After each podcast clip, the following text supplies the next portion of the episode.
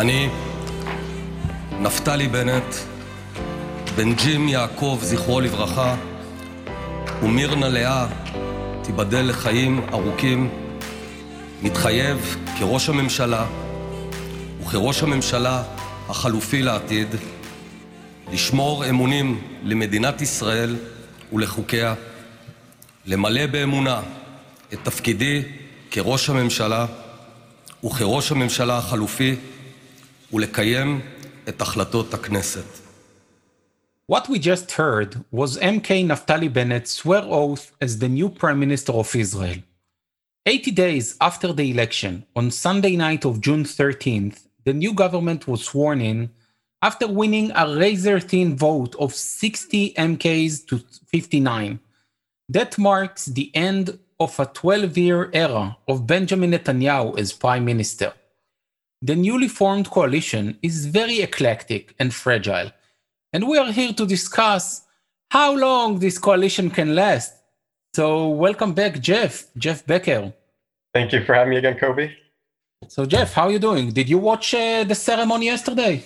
Uh, yeah, I watched some highlights of it. You know, I watched the vote announcement of the results of the vote. And I think most importantly, I watched Bennett's inaugural prime minister speech, which I can't really say was much of a speech as much as it was him trying to get some words out on the podium while being absolutely heckled and harassed by the outgoing former government of the Likud and Haredim, who were just making it impossible for him to say anything in his inaugural speech. It's, you know, it was extremely disrespectful.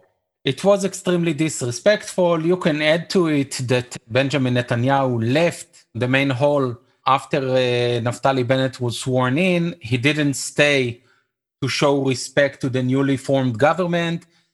And actually, the following day, which is technically today, we are recording on June 14th, they only had a short 30 minutes brief meeting.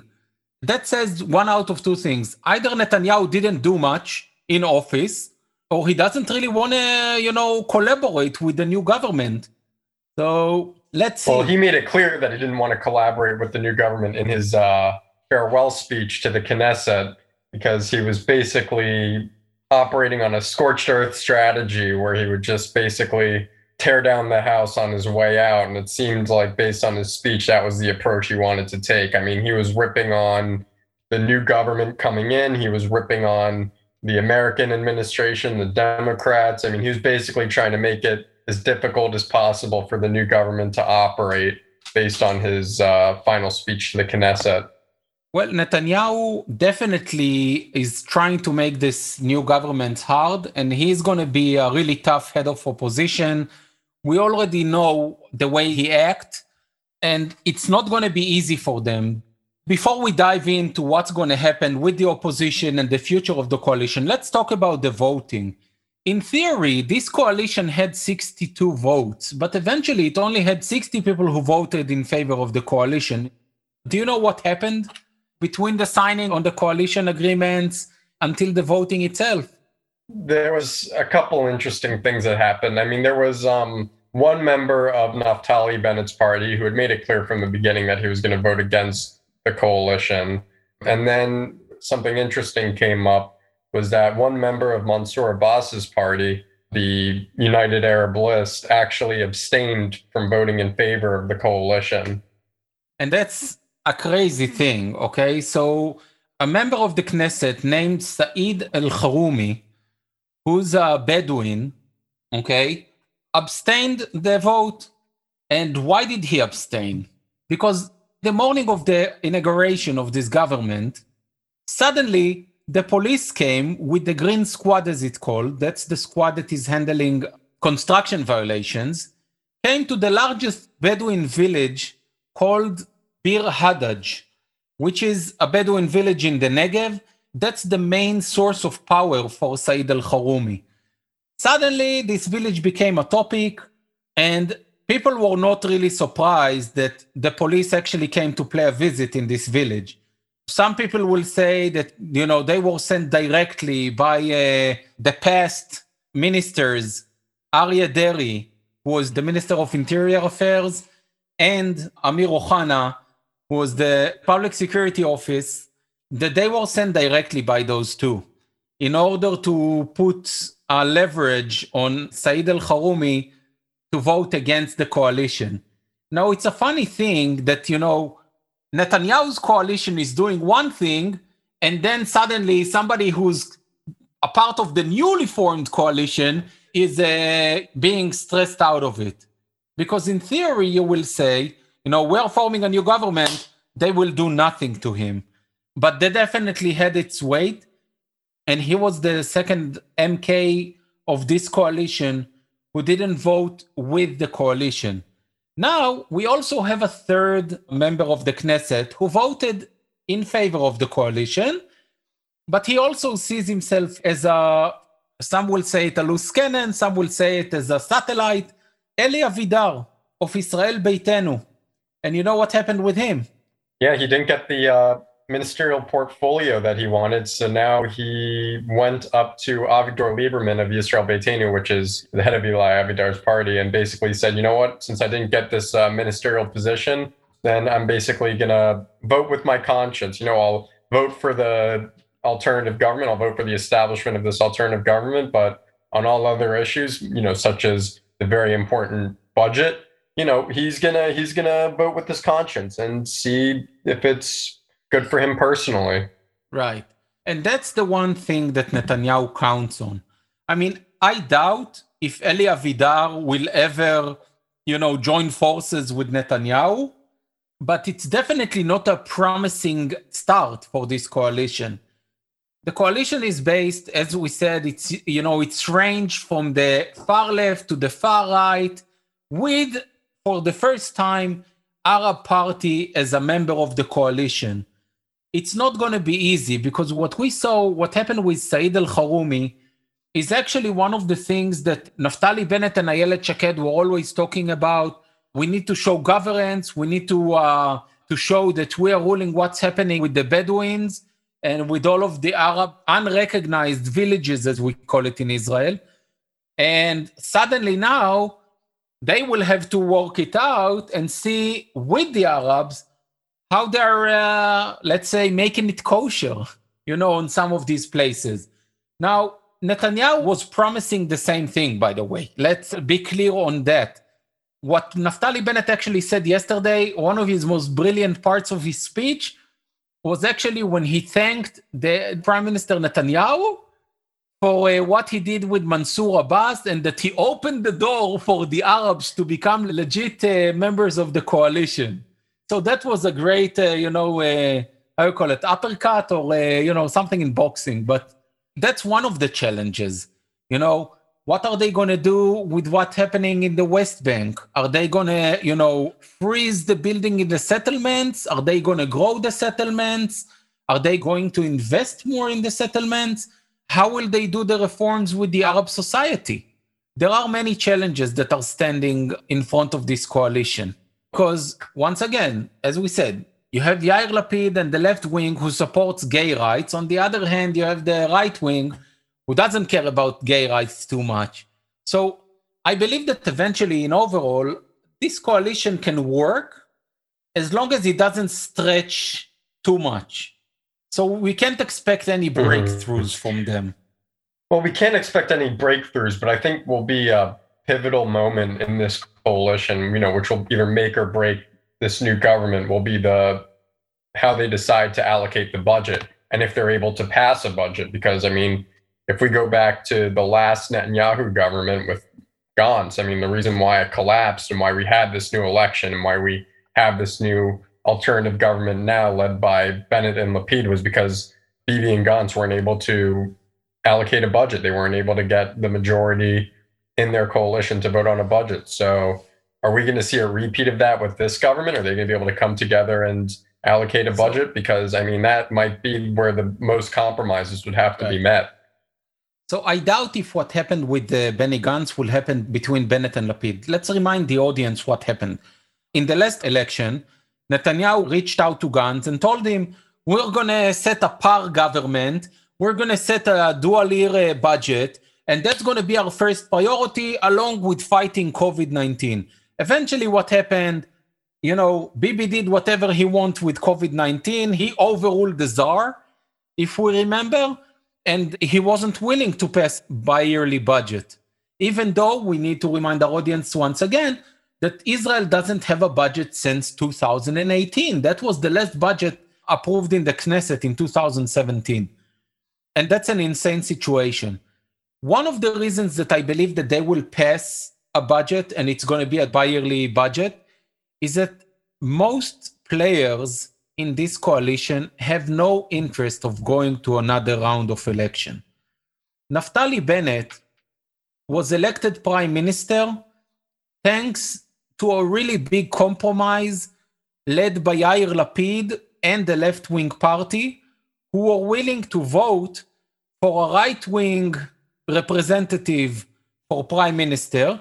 And that is a right wing that doesn't even pass the thresholds at the moment. Naftali Bennett's credibility is so hurt in the general public because the way he was negotiating and the way that he played on both courts, trying to go with Netanyahu and eventually going against Netanyahu, it didn't turn out well for him. Yeah, his base evaporated in the last couple weeks. It's gone. Yeah, and that's one of the cases, by the way, of uh, the right wing members who are slamming him and they are telling him, two days before the election, you committed not to go with Yair Lapid to any coalition. So what happened?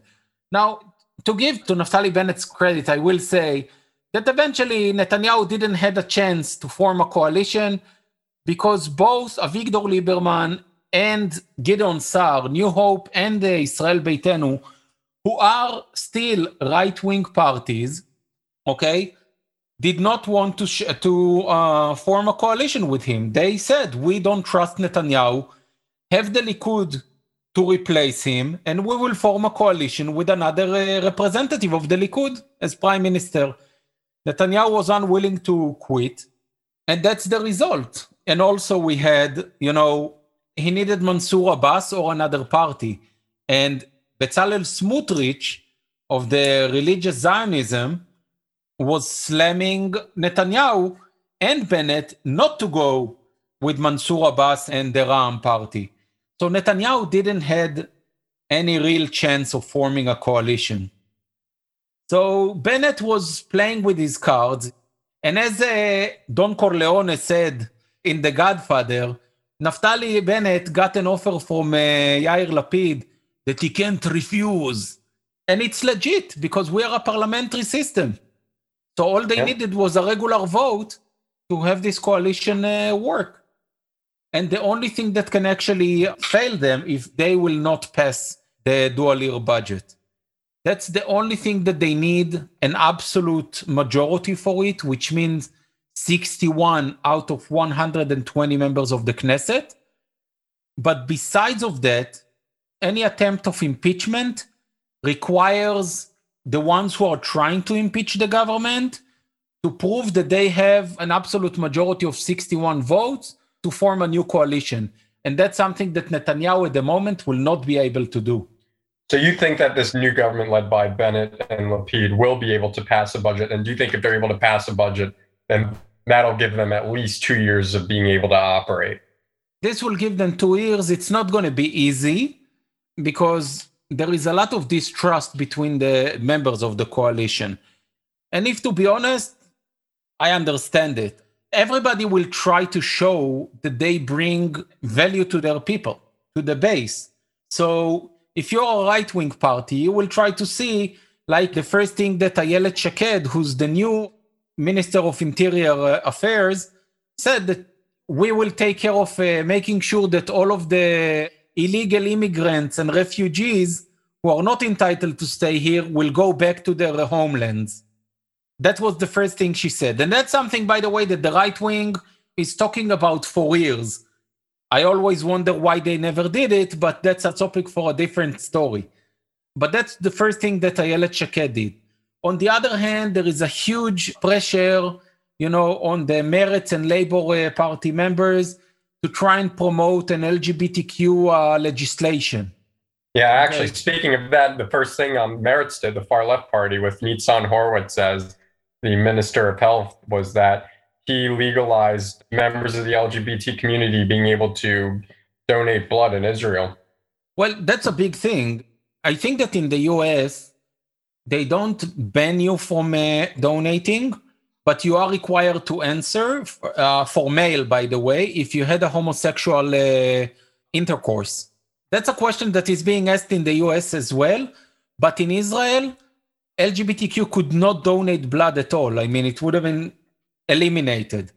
So that's a big progress. And by the way, it makes sense. I mean, you check all of the blood donations anyway. So yeah, there is no. It just, it just it just highlights the stark contrast of priorities between you know like right wing parties right. and left wing parties. No, but that is a small thing. I mean, when we're going to discuss, you know, if gay couples can uh, get married in Israel, if gay couples can uh, bring children, you know, adopt, they are not allowed to adopt, and they are not allowed to have a child outside with a surrogate. Okay, I have friends that needed to travel here to the US or to Canada and they needed to do the whole process outside of Israel, and it's severely expensive. It doesn't make any sense. And let me say it also I know a lot of gay couples that are great parents. You being a good father or a good mother is not connected to your uh, sexual identity. It's connected to your personality and how well you perform. I know a lot of bad families, you know, that it comes from a father and mother type. So I don't think that should be the criteria. But if Meretz and the Labor will try to promote that, they're going to be slammed from the right wing. Gideon Sa'ar still holds good relations with the with the ultra-orthodox parties. So I don't know, for example, how much progress and how many reforms will this government be able to do with the ultra-orthodox. I mean, banning the rabbinical institutions. I don't know recognizing the reform and the conservative movement. I don't know. There are chances, by the way. There is a chance that that will happen, but it's really minor.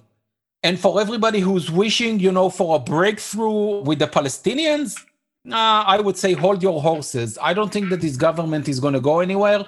And by the way, I know that President Biden endorsed Naftali Bennett yesterday, and they already spoke over the phone, which is a good start.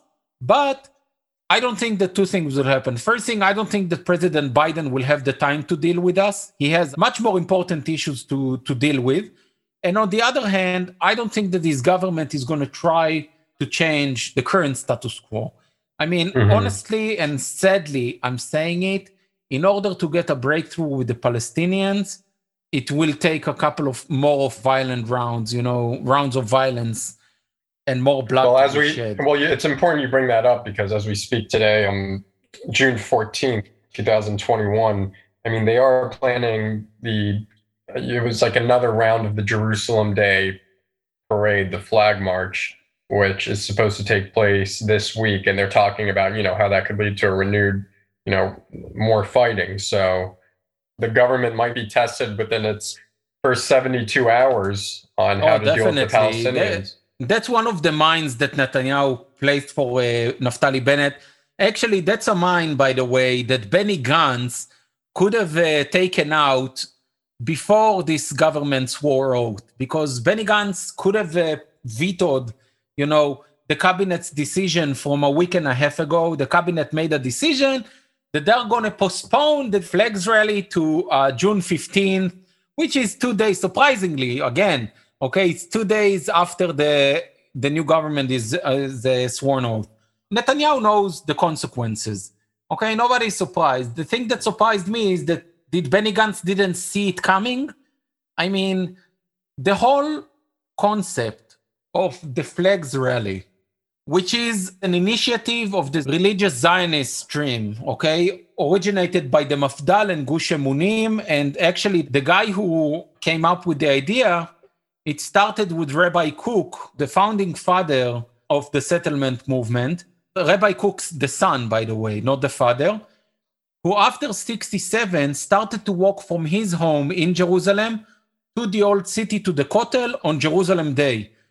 Since then, it evolved, and from something that was small and intimate, it became a flagship of the, you know, the religious Zionism uh, stream but it's not that they're doing it uh, nicely and peacefully. they actually go and they sing horrible songs, you know, in the old city, provoking the Arabs. And it's not something pleasant. I mean, yeah, I, I can actually personally attest to that because when I was in uh, Jerusalem back in was it 2016, I, I went on the march just you know out of curiosity, really. You know, I didn't know a whole lot about it at the time, but you know, they they a lot all the shops closed down. You know, it's a lot of young kids really, you know, coming out of the yeshivas, yes. and they really, you know, they're singing these provocative songs. They're banging on the stores and all that. It's like a pretty radical nationalistic event. Yeah. yeah, it is, and they're always saying that you know it's something to show the unity of Jerusalem. If you want to show the unity of Jerusalem, figure out a way to show that religious, secular Jews are walking with the Arabs, but there is no unity in Jerusalem. Okay, and even this uh, this uh, rally, it doesn't have any any any unorthodox people within it. Everybody is uh, is wearing a, a kippah. You will not see a secular person in this rally. I'm a Jerusalemite born and raised. I was never in this flag march. So I don't know why Benny Gantz didn't veto this event but let's see what's going to happen. I don't know. Maybe Hamas will challenge the new government as well because they are also worried. I mean, one of the challenges this government is going to be Netanyahu made a deal with Hamas through the Qatarians, right? That they are transferring uh, funds in cash, by the way, in cash, millions of dollars monthly to Hamas. Instead of transferring it through the Palestinian Authority, to show that they are trying new ways in, in Gaza. He was using it as a, how do you call it, a Fred Umshol, you know? It's not exactly command and conquer. It's. Uh, Bibi was pitting the Palestinian Authority and Hamas against exactly. each other. So now they will need to make a decision if they're going to try to strengthen the Palestinian Authority over Hamas, or they will continue bribing Hamas in order to get timely quiet in Gaza. I don't know what will happen with that. And that's also that's one big thing that this government will have to figure out. And you were asking what's its lifespan gonna be. So my guess is that Yair Lapid may become the next prime minister, but not in this coalition. I'm sorry to say that, but at the moment, the way that Bennett behaved, that he was a bit childish, he did not show any leadership until yesterday. Only in his speech, his speech was really good, and he behaved. You know, he was really calm. He kept calm. It was really impressive to show. Time will tell if Bennett uh, grew up, and he will show a spine and stop being a populist like he used to be until recently. Now that he holds the responsibility, things may change but once again, let's uh, let's see. I mean, I think that once he gets stronger in the polls, he may not have the interest to keep this coalition uh, alive more than the two years that he is uh, prime minister, and he wouldn't like to give Yair Lapid the gift of becoming a prime minister. Well, it's going to be the determination is going to be if this government is successful, who are people going to give that credit to, Bennett or Lapid? I mean, Bennett may be prime minister. If the government's successful, they may just give it to Lapid because it's his government, technically. Right. And Lapid is getting, by the way, a public's credit. It's still not enough. And actually, one of the things that are amazing is that you hardly hear Yair Lapid. You know, even yesterday, he had a speech ready, but at one point he went on the podium and he just said, you know, my mother came from a distance. His mother, Shulamit Lapid, she's an author and the widow of uh, his father, Tommy Lapid, who was also a journalist and a minister in, in, in the Israeli cabinet under uh, Ariel Sharon. She's 84. She came from Tel Aviv. And he just went and said one line My mother came from along to see me swear oath. I can't speak when you guys are not respecting the moment. So thank you. And that was great for him. But I think that people would like to start hearing him now more. And if he wants to gain more of the public's trust, he needs to step out of the shadows. And that's mainly what he did in the past couple of months.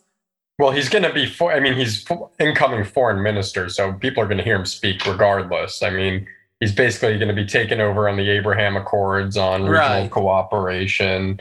He can't be quiet. I mean, you know, if anything, it's going to be good to hear him speak in a professional manner as, as opposed to his old political manner, which, you know, usually backfired anytime Yair Lapid opened his mouth in some sort of campaign rally.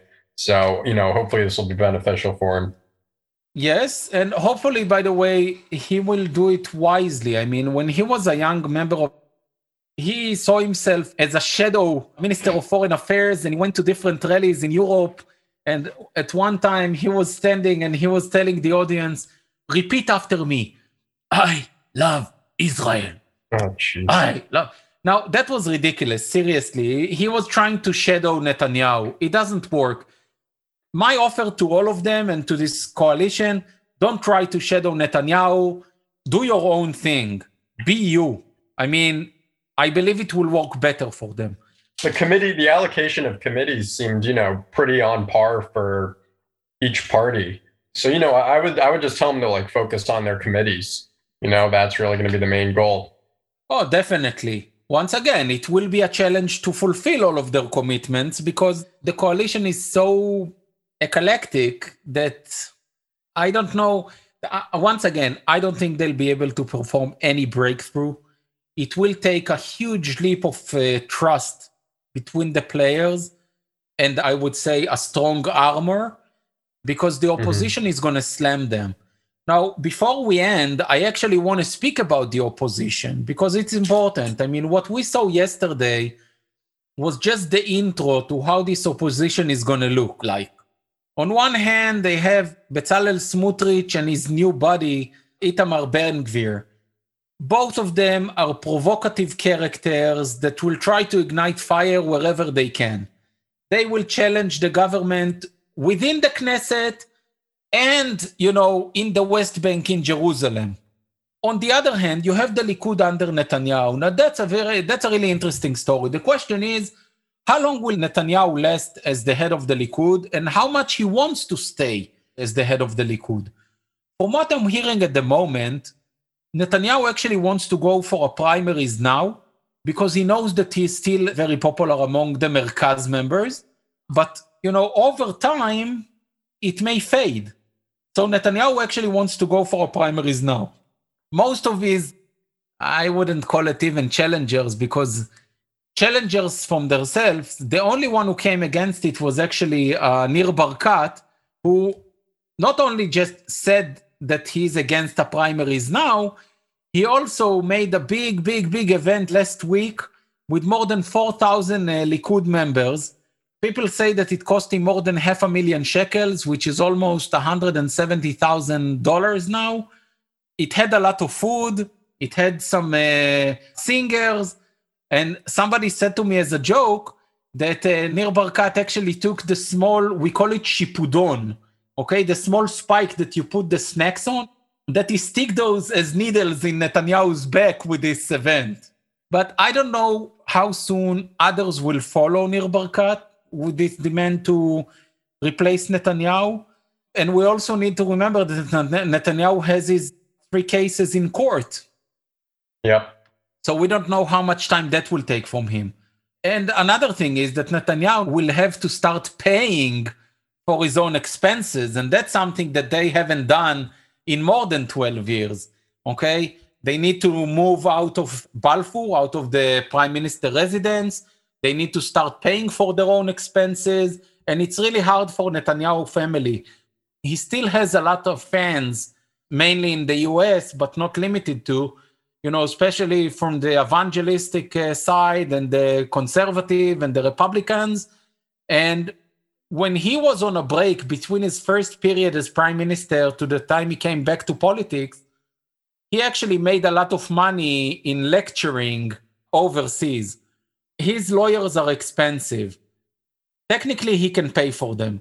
But as a private person, he won't have a problem raising the funds to pay for them. And as a member of the Knesset, he can't do that. So time will tell if that will be a challenge for him and if he'll stay or not. He definitely still have the hunger though to go back into power. Yeah, and he, he still has his base of support really hasn't changed either. It's still mostly there. Yes, and unfortunately, I'm saying that I don't think they're going to fade out so quickly because some people are so poisoned by now, you know, with all of the things he said over the years that you have people that actually think, just like here with Trump, that Netanyahu is being prosecuted for nothing and that he's a saint and that everything he's doing is for, you know, for the country. And they're unwilling to accept, by the way, the change of governance. I actually see posts on Facebook, you know, Bennett is not my prime minister.